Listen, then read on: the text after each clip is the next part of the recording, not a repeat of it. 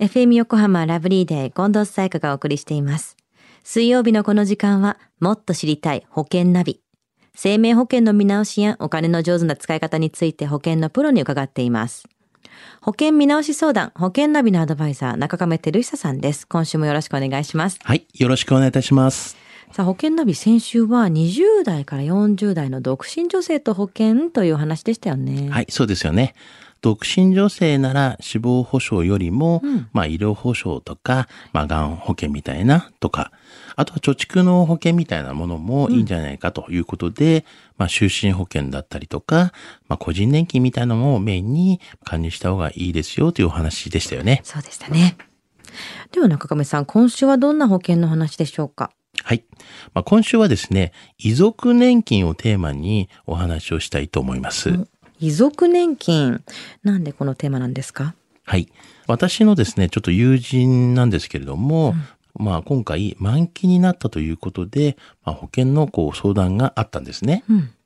で、ただ、あの、その際にあの、友人のまあ死亡保険の話になって、友人のその妻のですね、まあさりげない言葉がありまして、遺族年金があるから、死亡保険よりも医療保険の方が大事ですよね、とうん。言われたんですね。はい。で私は、えっと、ちょっとね、絶句したんですけれども、うんうんうんまあ、その理由はですね、友人はこう、個人事業主になったんですけども、はいまあ、友人に何かあった時に、この遺族年金ですよね、うんが、まあ、これがまあ、出るかわからないんですよね。うん。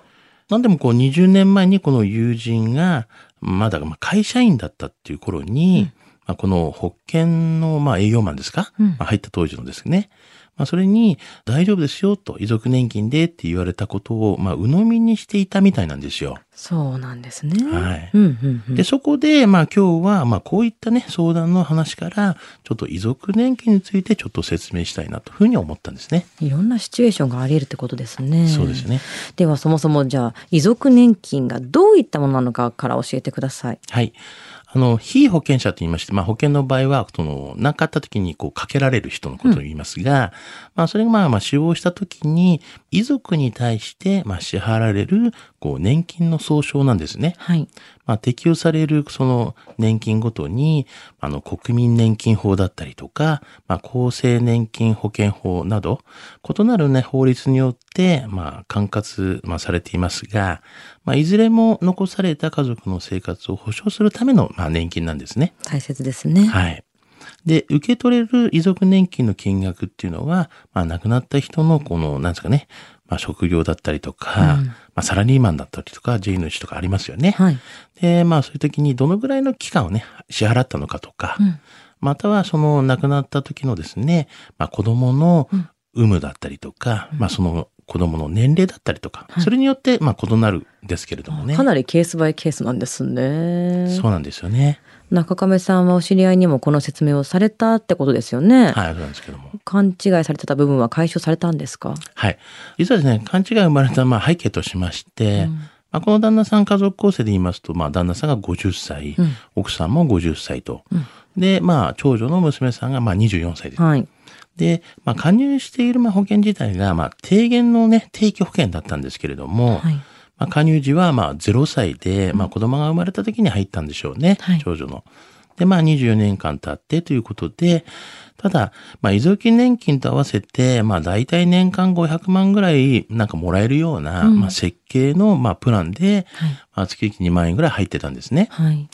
ただ、まあ、勘違いのこの理由というのは、まあもしですね、まあ、旦那さんが亡くなってしまった時に、約まあ15万円の遺族年金がもらえますよと、うんうんうん。まあ、当時ですね、その保険の加入した方にでね、まあ、言われた、まあ、教えがあったということなんですけども、うん問題の原因はですね、この保険加入時は会社員だったんですね、はい。この方。うん。で、ただ、10年前に、このご主人って独立して個人事業主になったんですね。はい。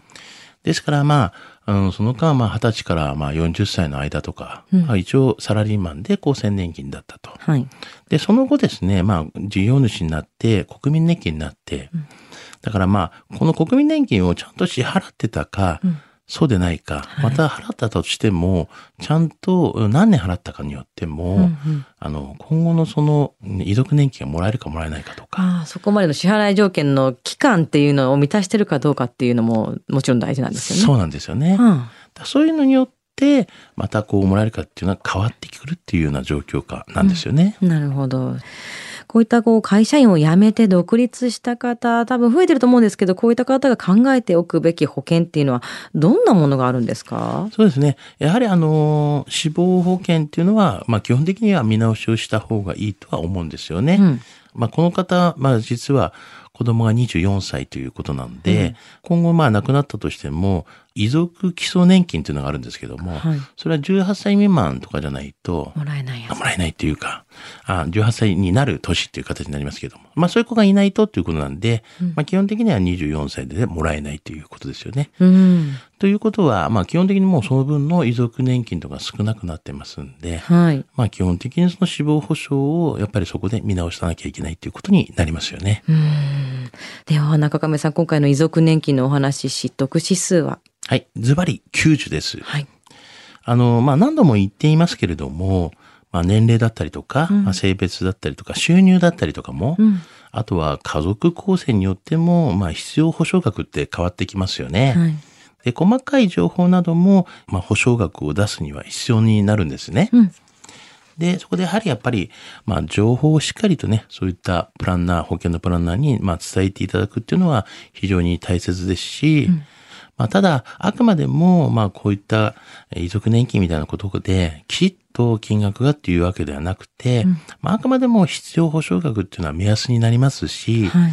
まあお客様のこう考えだったりとか、やっぱり障害のプランだったりとか、うん。そういったことも盛り込んだ設計が一番いいと思うんですよね。まあその点もまあ注意して、まあ話していただいて、検討していただければなというふうには思いますよね。今日の保険の話を聞いて興味を持った方、まずは中亀さんに相談してみてはいかがでしょうか。詳しくは FM 横浜、ラジオショッピング、保険ナビ、保険見直し相談に資料請求していただくか、直接株式会社中亀にお問い合わせください。無料で相談に乗っていただけます。インターネットで中亀と検索してください。資料などのお問い合わせは FM 横浜ラジオショッピングのウェブサイトや電話番号045-224-1230 045-224-1230 1230までどうぞ。そして保険ナビは iTunes のポッドキャストでも聞くことができます。保険ナビで検索してください。もっと知りたい保険ナビ。保険見直し相談、保険ナビのアドバイザー、中亀照久さんでした。ありがとうございました。はい、ありがとうございました。